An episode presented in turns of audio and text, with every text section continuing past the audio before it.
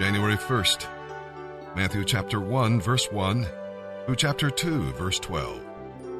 This is a record of the ancestors of Jesus the Messiah, a descendant of King David and of Abraham.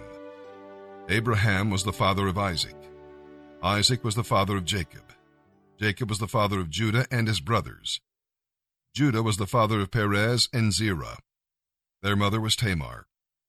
Perez was the father of Hezron. Hezron was the father of Ram. Ram was the father of Amminadab.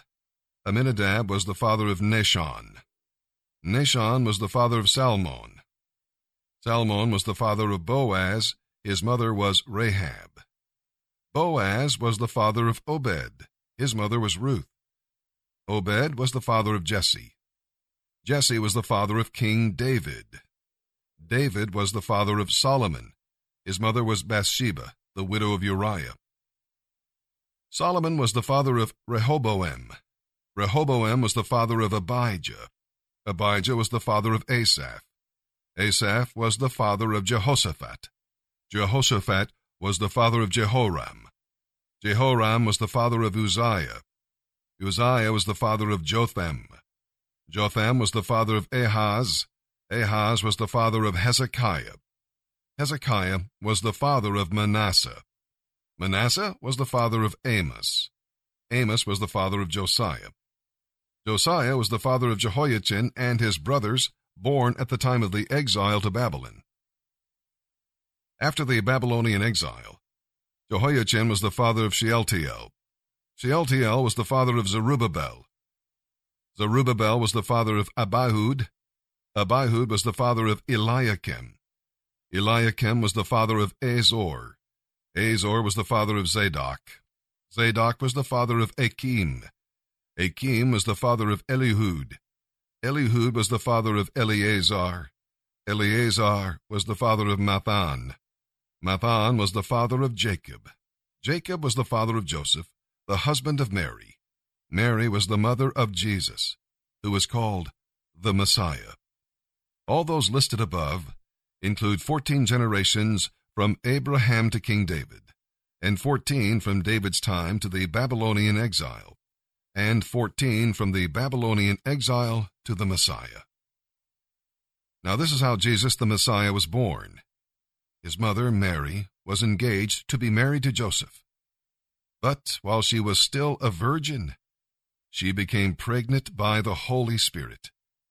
Joseph, her fiance, being a just man, decided to break the engagement quietly so as not to disgrace her publicly. As he considered this, he fell asleep. And an angel of the Lord appeared to him in a dream. Joseph, son of David, the angel said, do not be afraid to go ahead with your marriage to Mary, for the child within her has been conceived by the Holy Spirit.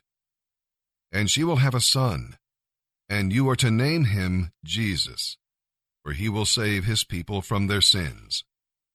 All of this happened to fulfill the Lord's message through his prophet. Look, the virgin will conceive a child.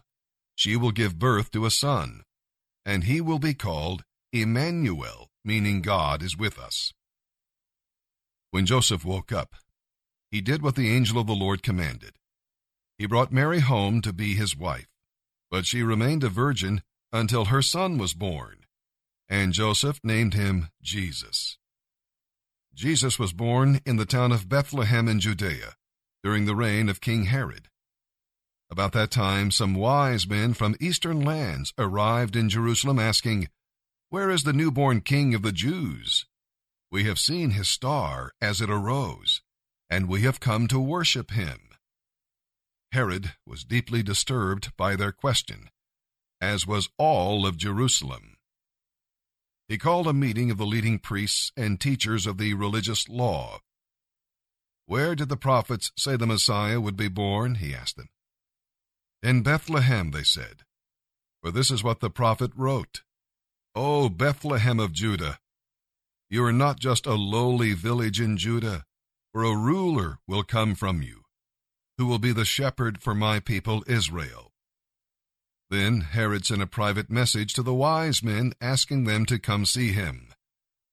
At this meeting, he learned the exact time when they first saw the star.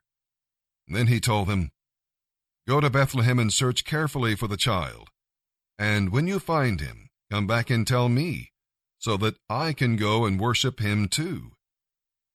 After this interview, the wise men went their way. Once again, the star appeared to them, guiding them to Bethlehem. It went ahead of them and stopped over the place where the child was. When they saw the star, they were filled with joy. They entered the house where the child and his mother Mary were, and they fell down before him and worshipped him.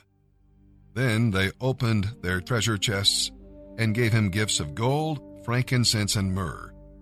But when it was time to leave, they went home another way because God had warned them in a dream not to return to Herod.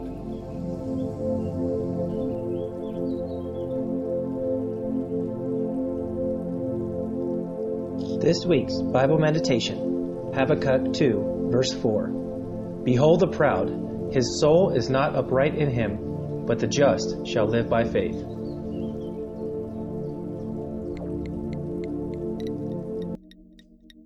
The Bible is, um, there were 40 authors that wrote the Bible. Actually, one, the Holy Spirit, but 40 men penned the Word of God on three continents over the course of 2,000 years. And it's just one story. Did you know that? There's one story in the Bible. And I, and I love you enough to say this it ain't about you. Right? The point, the, the Bible is not some kind of self help book. It's not a book of advice. It's not a roadmap of life. It is God's self disclosure of Himself. The Bible is about Jesus. Genesis, Jesus. Exodus, Jesus. Leviticus, Jesus. Numbers, Jesus. Deuteronomy, Jesus. Jesus, Jesus, Jesus. It's God redeeming and saving from the ends of the earth those who are far from Him because of sin and redeeming them and ransoming them from death. This is the point of the book. They wrote this book and, and, gave it to us via the Holy Spirit that we might come alive. Now, I'm not inviting you into a book, I'm inviting you into the heart of God for us. Right? That, that's what this is. So if you leave here today and you're like, oh man, the Bible sounds like a cool book, you're missing it. It's 66 books telling one story, and it's an invitation into life. And you can reject this and you can go by your gut, or, or you can surrender to it and find your way into life.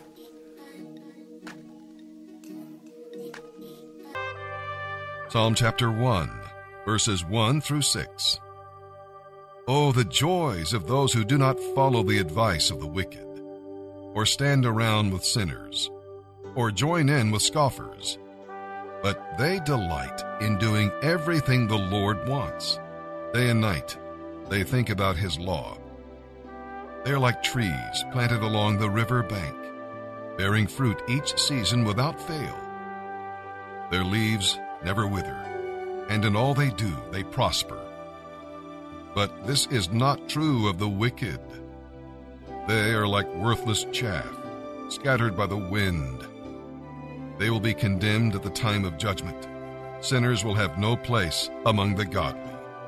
For the Lord watches over the path of the godly, but the path of the wicked leads to destruction. Proverbs chapter 1, verses 1 through 6. These are the Proverbs of Solomon, David's son, king of Israel. The purpose of these Proverbs is to teach people wisdom and discipline, and to help them understand wise sayings. Through these Proverbs, people will receive instruction in discipline, good conduct, and doing what is right, just, and fair. These Proverbs will make the simple minded clever they will give knowledge and purpose to young people. Let those who are wise listen to these proverbs and become even wiser. And let those who understand receive guidance by exploring the depth of meaning in these proverbs, parables, wise sayings, and riddles.